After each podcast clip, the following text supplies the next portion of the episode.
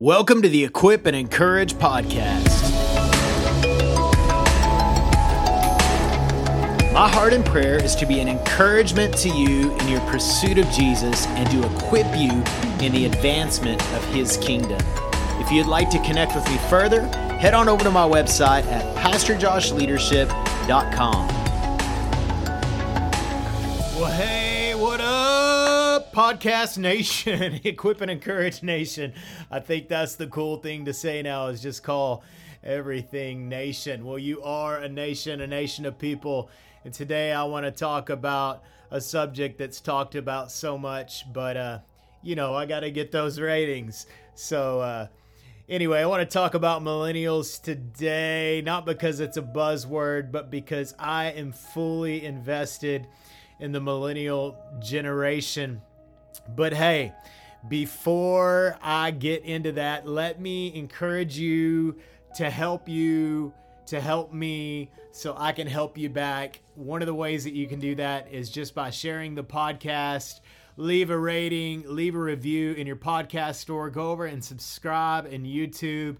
Uh, share the videos, however it is that you're consuming this. Let people know you're listening. Let's broaden the nation of the Equipment and Encourage podcast. So, also, just want to let you guys know that I am open to talk about things that y'all would like to talk about. So, would love to open up and broaden that conversation, not just the things that are on my heart, but maybe the things that are on your heart that you would like my mind on. I'm trying to really expand that a little bit uh, this season and just talk a little bit more about some issues and getting your mind thinking and turning and all that kind of stuff. Well, I want to talk about millennials today, but before I get into that, I want to talk about this week's equipping session.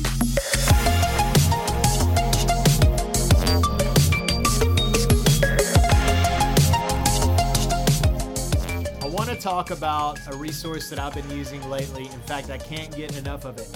It's the Ferment podcast. It's put out by Vineyard. If you're familiar with the Vineyard movement, uh, Vineyard worship movement, they're kind of having a, a, resurgence, which is awesome. I've always been a, a, fan. I've always kind of felt the Vineyard movement was kind of a home away from home for me, and uh, that many people that were kind of in church 20 years ago knew a lot about the vineyard movement, but there seems to be a, a, resurfacing and a stirring that's happening there. Well, I'm discovering that because of the Ferment podcast. It's a podcast that's uh, on, I want to say, every week, and it's interview format. And uh, the guy that leads that is uh, Adam, I believe it's Adam Russell, does a really good job interviewing. I first started listening to it because one of my favorite artists, John Mark McMillan, was on there and he talked. It's always interesting to hear John Mark McMillan talk about songwriting and and the faith conversation. And it's just been an eye opening uh, conversation. It kind of takes me back to some of my roots, not just because it's Vineyard, but they just talk a lot about the movement of the Holy Spirit. And so it's been a way for me to just kind of reconnect and kind of redig some old wells. They're also releasing new music, and there is a song that I found out about the podcast uh, through the podcast called "God of Our Mothers and Fathers," and I have listened to that song probably a hundred times within the past several weeks and uh, it has really, really rocked me. So I'd encourage you to check that out if you're a podcast listener. I think you're probably a podcast listener because you're you're tuned in today. But it's called the Ferment Podcast, and it's done by the Vineyard Group. So let's talk about millennials. So if you will pull up the stats and you know in the conversation of millennials, most millennials will say, "Well, I'm not a typical millennial." That's a typical millennial thing to say. I don't have a problem with that. I get it. Uh, millennials are basically anyone that's born um, between 1981 and 96. That's what I've found. I know that those numbers, depending on who you're talking to or where you're getting your information from, those numbers kind of flex a little bit. I've also noticed something about millennials that once they have kids, things are a little bit different. The house they were raised in, the, the parent structure, all those things can really impact a, a, an individual, a generation. And, you know, there are a lot of complaints about millennials. I know that we live in a meme culture culture. Uh, millennials are the kind of I would say the the provoker of that movement, but also the recipient of a lot of criticism and a lot of a lot of things that are negative about millennials. I want to say this. about millennials. First of all, I love you. I am so for your generation. Uh, something you probably know about me is I did youth ministry for the better part of two decades.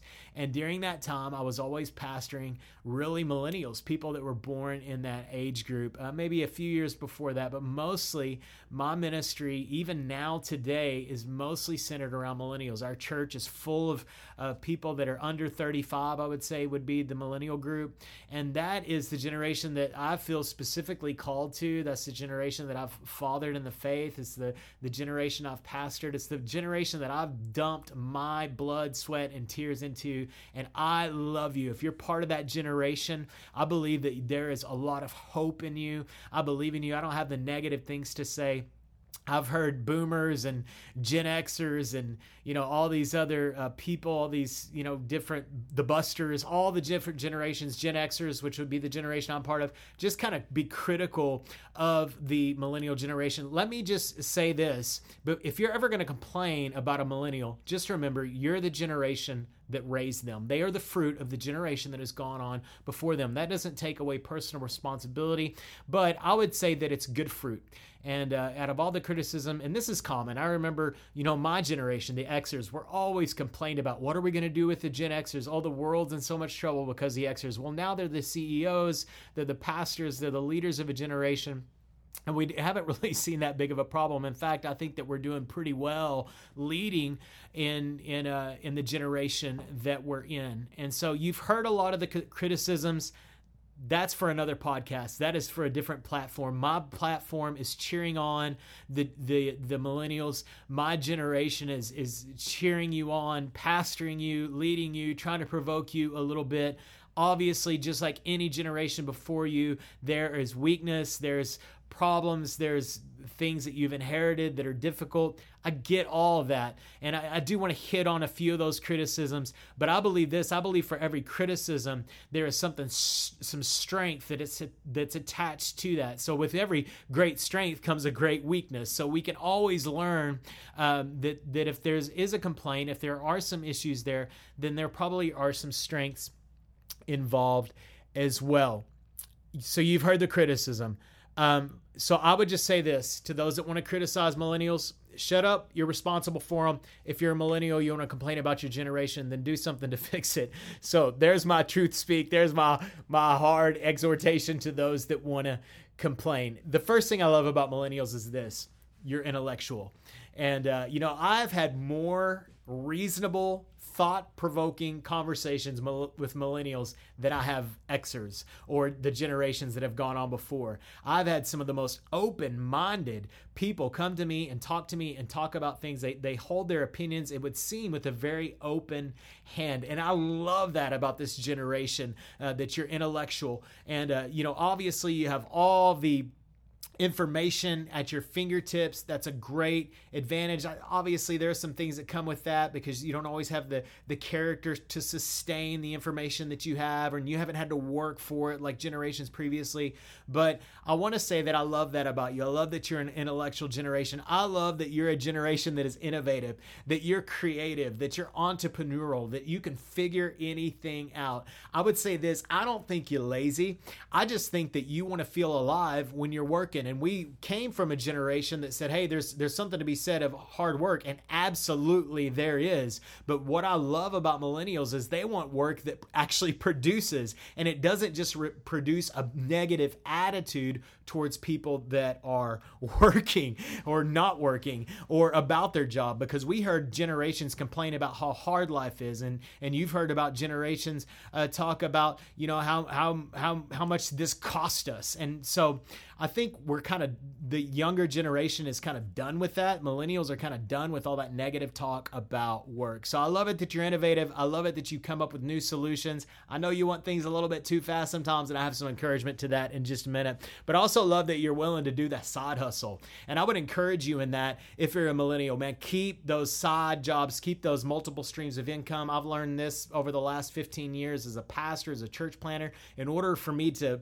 to to use my entrepreneurial heart, then I've had to have multiple streams of income, and that's a good thing. I know it spreads you thin, but it's really good for you. You know, if you look back at Jesus, we know that Jesus was a carpenter, multiple streams of income. You look at Paul, Paul was a tent maker. What was that? Multiple streams of income to fund what God has put in their heart to do. So I love that you're innovative, and I love that you care we have generations before that were that were pretty self-consumed as well.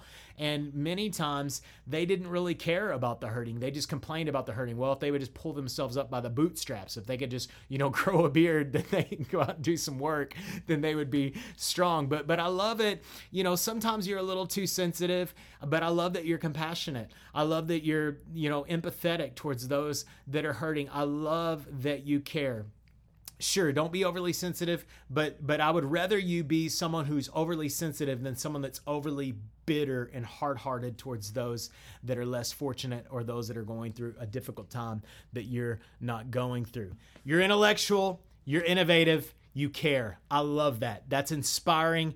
You inspire me. I don't think you're lazy. I think you want to be productive. Again, I love you. I've pastored you, and I will continue to do that. I'll continue to spend the rest of my life investing in your generation. A couple of words of encouragement to you. First of all, is this, and this is all taken from a blog I wrote a couple of years ago. I'll link to it in the show notes. Number one is this be secure. Be secure. One of the things that I've learned about uh, millennials is millennials are very consumed with their identity. That's a pretty important thing to be self aware. But I've noticed sometimes that there's a lot of insecurity that goes along with that. Listen, identity is important to you. Uh, like being true to you, like being true to yourself. You love searching your heart. Listen, all these things are incredibly valuable to you. Um, let, let me just read this. The likes on your latest uh, snap selfie doesn't determine your worth.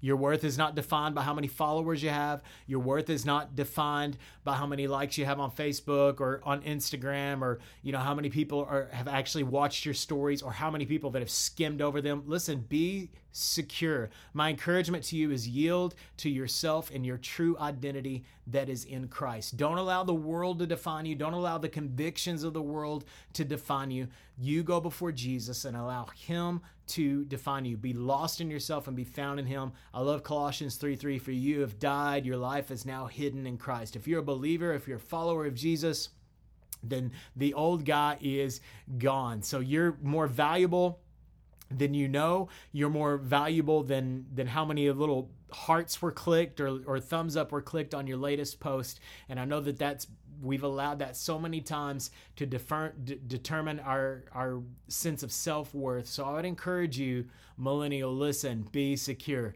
Number two be solid be solid. We know younger people, people in their 20s especially, have that tendency to be up and down. I'm doing this, I'm doing that, now I'm doing this, now I'm doing that. Listen, just be solid. Stay committed for the long haul. Do something for a long time. It says something of your character to be able to say, I did something for a decade. That is awesome. It's huge. I mean, how many people do we admire that have given themselves to one job? And I think about my dad who was with the same company. I want to say it was for 35 years. Man, wow, that blows me away. So don't be so jumpy on everything. Well, I'm just not passionate. You just bring your passionate passion. Listen, be a person of conviction. Be for it in the long haul. Be sacrificial, not superficial in your faith. You know, one of the great things about that caring heart, about um, the millennial generation is that we see that they're all about humanitarian need and humanitarian meeting the needs of humanity, uh, whether it be overseas. But one of the things that I've noticed is a lot of times they don't want to get their hands dirty doing it. They just want to bring awareness to it. And so awareness doesn't really help anybody. You know, that's what empathy does. Empathy brings awareness, but compassion actually does something. So take that empathy, the heart that you have for it, and do something about it. And doing something about it, I don't mean sharing a post. I mean actually going and getting your hands dirty. So be solid in that, live sacrificially, and just go after the things that are on your heart. Don't just bring awareness, beloved. Please don't just bring awareness. We've got enough awareness in the world. We're good with that. What we need is workers. So be solid in that. Um, let me let me say this living for the moment and living living in the moment are totally different. And I think that's important for your generation to understand that living for the moment and leaving living living for the moment and living uh, for the moment and leaving. I'm sorry, I'm having a hard time getting this out. Living in the moment and living for the moment are two totally different things. You need to be in the moment, you need to be present. But listen, don't give, don't sell your soul for the moments, especially moments of pleasure. 1 Corinthians 15 58. Therefore, my dear brothers and sisters, stand firm. Let nothing move you. Always give yourself fully to the work of the Lord because you know that your labor in the Lord is not in vain. So be solid. Be solid. I believe in you. You can do it. Be solid. Your the your stint can last longer than 6 months. Be into it. Number 3 is this be supportive. What we're seeing a lot with millennials, and we talked about this last week, is we see a lot of people like kind of distancing themselves from church, especially millennials. Now I get that a lot of times that that's people that don't have families, they're processing things. Once we have families, those kind of things tend to kind of settle down a little bit the questions that we have. Sometimes it causes them to rise. Uh, but you, we're seeing this departure of the faith of many, and so part of the part of the reason is, is because we're so self-consumed. But I want to encourage you, especially Christian millennials, to be supportive. Be supportive to the body of Christ. Listen, the church is not perfect. The church is, you know, has a ton of criticism. Some of it's deserved, some of it's accurate, but the church doesn't need more critics. It needs needs more laborers. It needs more of those that are willing to come in and get their hands dirty and do the work of the ministry. So, I've watched some of you grow up in church and a lot of you are mad at the church. I would just encourage you this be supportive. Get in and serve. You want to see change in the church? Then don't leave the church. Stay in the church and bring the change that you crave. The church has a lot to offer you. There's spiritual mothers and fathers out there that that you need that you need in your life. They also need you. They need the ones to to pour into. So make yourself available and uh, and allow yourself to be molded and be this generation of the church. So I think sometimes millennials think themselves as, hey, the church is over here and I'm being raised up. No, no, no. You are the church in this hour. If you come to our church, our church is millennial. I mean, that's what it is. I'm, you know, a decade ahead of them, but but just the reality is is the church is, at least in our place, is millennials. And so you guys are not just the future, you're the now and you're bringing us in to the next move of God. So support that. Get in, be supportive and run with it. So, Again, with the church, there's a lot to be angry about, but your anger won't fix the church. Your anger won't fix the church, but your love will, your tenderness will, your investment will. So I'm asking you, come along with us. Believe in the church. It's Jesus's church. It's not the previous generation church. It's Jesus's church. So if you will jump in, run with us, and we will see God do incredible things, not just in this generation, but in the generations that are to come. Well, hey, that's all I got today. I sure love you. I'm so grateful that you would tune in. Again, please like, share, all that kind of stuff. Not to give me ego, but just to say, hey, Josh, I believe in what you're doing. Keep encouraging me. Thank you guys. Love you. Have a great week.